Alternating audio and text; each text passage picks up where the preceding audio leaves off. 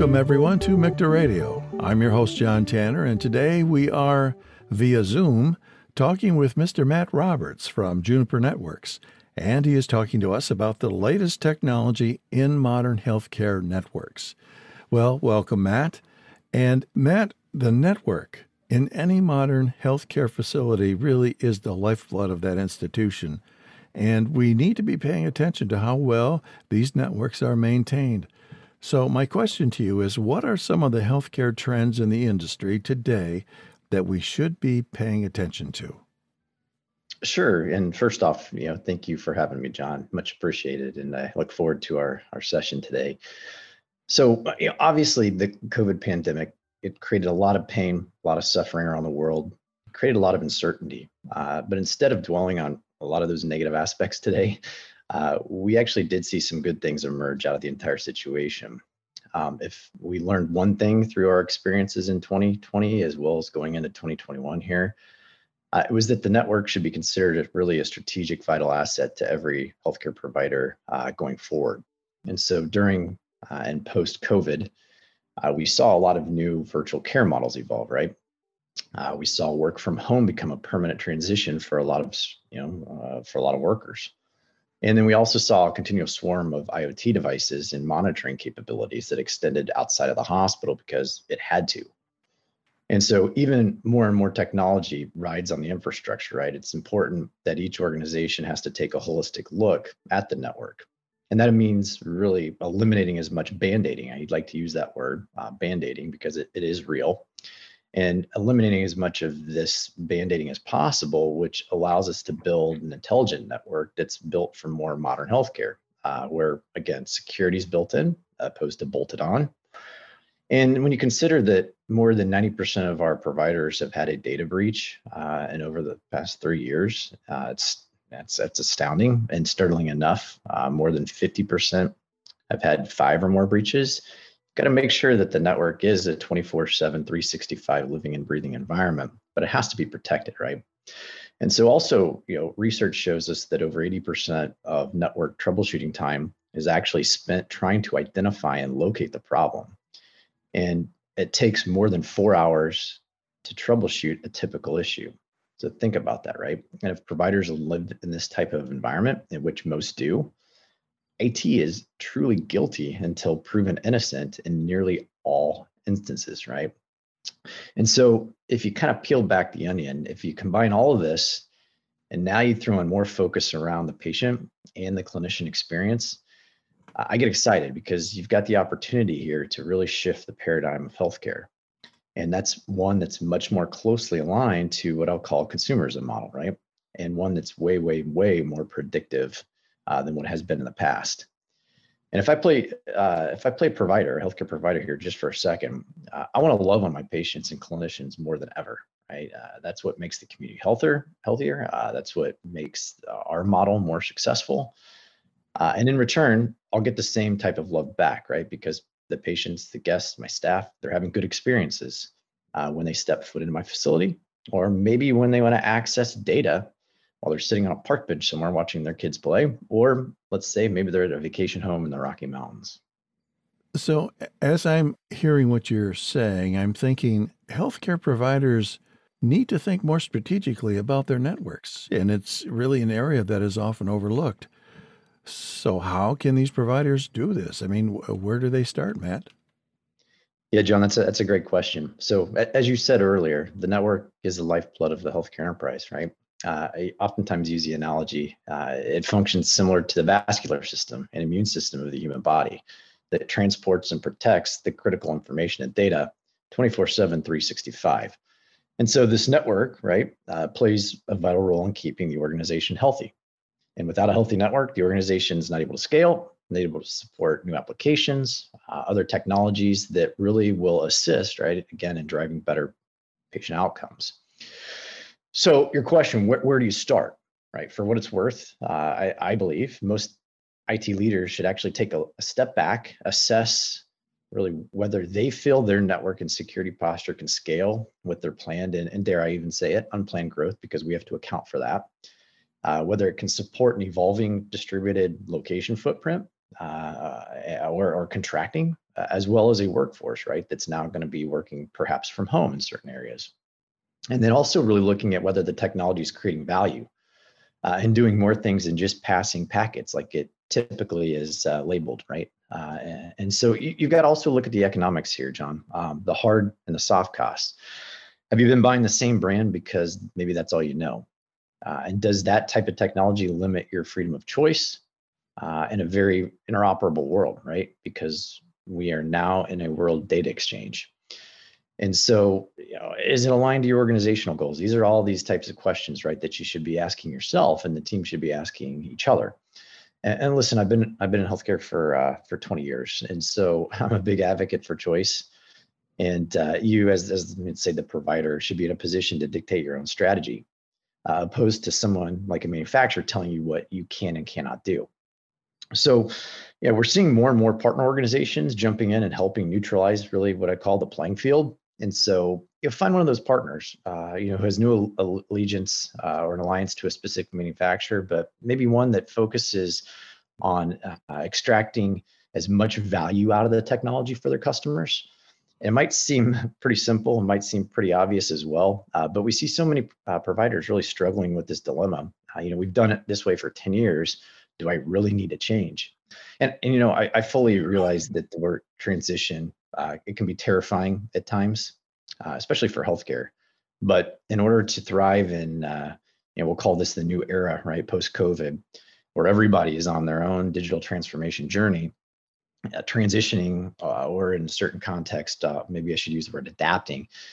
It's probably going to be a matter of success or failure, and remaining status quo could be a provider's worst enemy. Let's talk about artificial intelligence a little bit.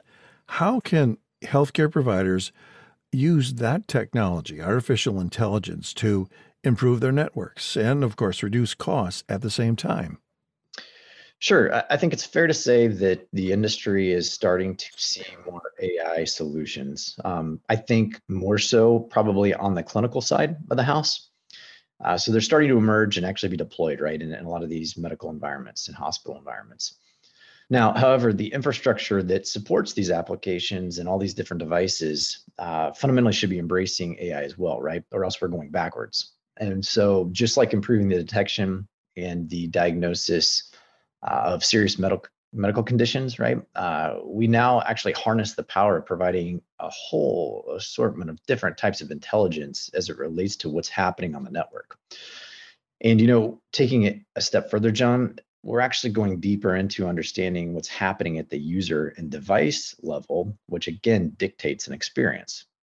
And so you can leverage rich telemetry data. Uh, also, virtual network assistants are, are now available. And so you can quickly identify root cause issues across all different types of IT domains, right? So think about the wireless side of the network. Think about the local area network. Think about the wide area network. Think about your security posture all across your enterprise.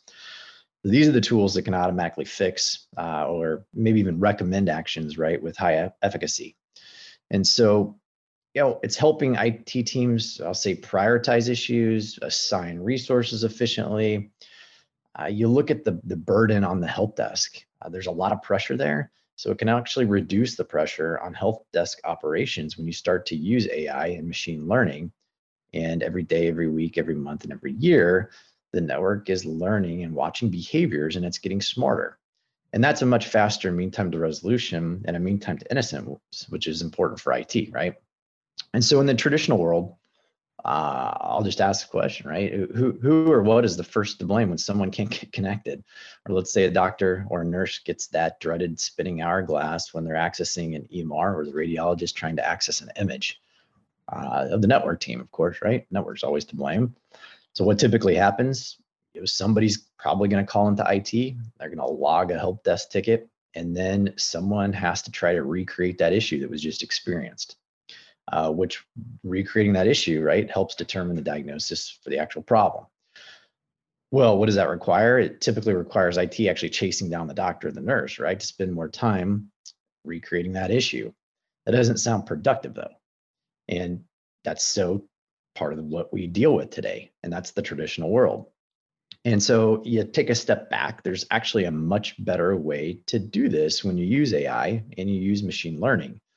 And you have this lights on network, I'll call it, where the dark spots are no longer exposed and you can actually understand what's happening on the network at all time with just a deep level of visibility.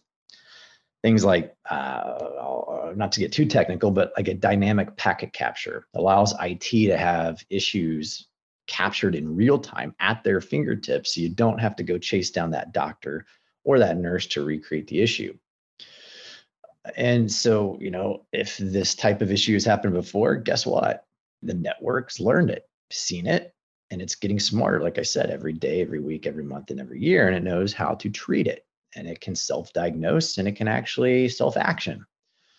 And you can probably hear in my voice, you know, I get a bit excited here because AI, machine learning, it, it's not a buzzword anymore. Uh, it's not like remember the term cloud. Uh, AI was being kind of thrown around just like the term cloud was uh, over the last couple of years. The possibilities here are truly endless, and you know we're starting to see this make a, a huge difference for a lot of our customers. So, Matt, can you tell our, our listening audience a couple of things that sets Juniper apart from other manufacturers in the networking industry? Absolutely. Yeah. F- first, I'd like to say that our company really takes pride in, in meeting our customers um, and our prospects, right? Mid journey. And so uh, it's important, right? I think we both agree that we live in a day and age where everybody's currently either developing or maybe needing to redevelop their IT strategy. And so our technologies, they're all standards based. Uh, meaning that we interoperate with existing solutions. That's important because we don't expect healthcare providers that live in a very sensitive environment, right, and that are very, very risk adverse uh, to rip and replace everything at once. Uh, and so that that that's very important, right? Uh, second, we believe, and uh, you know, I'll say hopefully our customers would agree that we've got the right architecture for modern healthcare. We have cloud and AI driven architectures that are literally purposely built for reliability, agility, and for speed, right? And with the economics behind it. And so we built uh, Juniper, right? We built some of the largest networks in the world. If you know our heritage in the service provider world, uh, we we have built so many networks at scale. I look at healthcare as being a service provider, right, for the community. It's a very similar model. It's a 24/7, 365 environment. It's very sensitive when Juniper gets deployed, it works, right? And that's because we tailor and we test for environments with the highest standards. Okay. And third, uh, as I mentioned a little bit earlier in, in, our in our chat here, when every patient and caregiver experience matters, we need that visibility to extend down to what is happening at that user and device level. Okay, this allows us to take and use AI, and we'll uh, we'll talk about location-based services maybe here in a few uh, to create some really amazing, unique experiences for everyone who connects to that network. And weirdly, a lot of those experiences actually go unnoticed on the clinical side. And, and that's perfectly fine, right? Because if they're not experienced, let's say Wi Fi drop or a spinning hourglass, uh, there's most likely no frustration towards IT. Uh, in, in, other words, right, IT isn't perceived as the culprit and uh, the entity that's actually preventing the caregiver from spending more time with the patient. That's a good thing. yeah. Do, do you have some examples of customers currently implementing your solutions? Yeah, absolutely. So I'll, I'll use uh, I'll use one that's actually a, a very quite um, interesting use case, and it's uh, an expanding footprint for Juniper, but we're making uh, a major difference around the veteran experience. Uh, so I'll use, for example, the Department of Veterans Affairs. Okay, uh, the Orlando uh, VA Medical Center is a customer of ours, and we are uh, deploying across the VA health system as, as we speak. Uh, but in particular, the Orlando VA Medical Center at Lake Nona, 65 acre campus, uh, roughly 315 beds, serves the re- region's 400 plus thousand, uh, 400,000 plus veterans. And so uh, what they did, and, and, I'm not sure if you're familiar or our listeners are familiar, but this is the newest build uh, when talk about a building, right? The newest build for the VA health system. And so they built this really beautiful, uh, but I'll say large, right? 1.2 million square foot medical center. And what they found was it was absolutely beautiful, right? And it was uh, uh, everything was was modernized, but they found it difficult for patients and staff to navigate and find medical assets within the facility. And so the executive team here said, hey, how, how do we change the patient experience? Because people are getting lost and we can't find things. And this is very important for us, not only from workflows, but also from the patient experience. That how, how, do, how do we change this, right? And how do we deliver some unique experiences out of the facility? And can the network lean in, if you will, and and, and can the platform help help do some of this? And so, interesting. I alluded to the location-based services aspect uh, a second ago. One of the things that we're doing here is we're providing indoor navigation and patient check-in through mobile app experience that's tethered directly to our Wi-Fi access points. Okay, it's utilizing virtual Bluetooth low energy. I won't go too technical here, but essentially, as, some, soon as somebody walks in the door, they can be greeted on their mobile device, knowing where that patient or guest is based on the mobile device and Bluetooth capabilities of being turned on, and being uh, prompted with a greeting to say, Welcome to the Orlando, Orlando uh, VA Medical Center. And then at that point in time, we can have them fed a screen, if you will, that will say, Do you know where you're going or where would you like directions to? And then essentially, selection through a drop down box you can choose where you're going and you have a physical map on your mobile phone, right? And we call that a blue dot experience that helps that patient and guest get from point A to point B through the facility. So if they're going to the primary care physician, if they're going to the lab, uh, you know, there's a lot of things that you can redirect through again the uh, the medical center here. So uh, that's one thing that we're doing. Another thing, if you look at some of these other location-based uh, use cases, tracking critical assets such as ventilators, such as pumps, such as wheelchairs, right? There's a lot of things that move around in hospitals. And so we can locate those critical access within a one meter proximity, all through the network, not an overlaying system. Uh, you can also map foot traffic patterns and your journeys of your users, right, that are going in and outside of these facilities. You can also, uh, you know, when I say the art of the possible, somebody walks by a coffee shop or a cafeteria or a gift shop, you have the ability to engage with them, knowing that that person is going to be walking by that particular facility uh, or or room, right, within the the hospital, and you can greet them and engage them perhaps with a digital coupon and say 20% off your, coffee.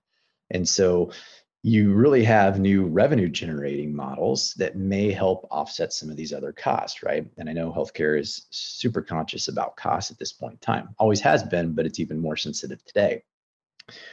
Another thing that they're doing, quite interestingly, is that patient elopement uh, tends to be an issue for most healthcare providers uh, with uh, PTSD and Alzheimer's and all the different types of uh, you know diagnoses that are are handed across the veteran community.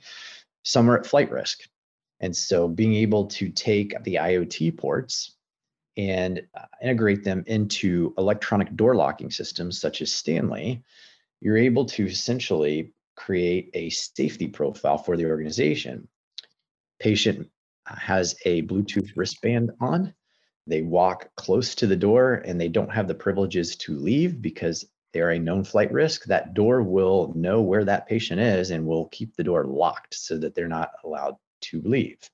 Now, if someone credentialed, such as a social worker or another clinician, is side by side with that patient, maybe taking them to another part of the hospital, could be another appointment, could be for a break uh, in the common area. They're right there next to them and they have an override privilege so that the door will actually unlock as they're walking the patient out. So some really cool examples that that they're using. I'll throw one more at you here too in the art of the possible. Uh, they're uh, they're taking an Uber-like use case of someone comes into the hospital. Uh, you may need a wheelchair. Wheelchairs sometimes may not be at the front. They move around, obviously. And so, what if I built into a mobile app patient engagement platform the ability to make a special request. And so I could go in and select a wheelchair request out of the mobile app, knowing where I am in the facility based on location services, but then also seeing and putting a call on a backend call, I'll say, through the system to somebody that's managing the wheelchairs to go fetch that wheelchair and bring that to me at my pinpoint location. Meanwhile, I have the ability to watch that person go out, find that wheelchair, and bring it to me, knowing how far they're out and when they're expected to bring that wheelchair to me. very similar to an Uber experience, right? So a lot of really cool things that are happening, um, you know, that become like I, I mentioned a little bit earlier, the art of the possible, and that's just around location-based services. Well, Matt, it just it it never ceases to amaze me how technology has changed the way we interact with our surroundings. It's just it's sometimes blows my mind. Matt, this is really good information, and thanks for being with us today. Now, if our listeners want to learn more about Juniper Networking Solutions for healthcare providers, how can they get in contact with you? Sure, absolutely. And, and it's a pleasure to be on the on the show with you today. If anybody has any questions about healthcare, uh, our solutions at Juniper, can reach out to me directly at matt at juniper.net. Great. And thanks again, Matt. And of course, our listeners can always visit the MICTA website at mictatech.org for more information. And I want to thank all our listeners for tuning in today. We hope you find this information helpful as, as you continue to keep updating yourself on current technology trends and issues. So be sure to come back again for more MICTA Radio episodes. Bye for now.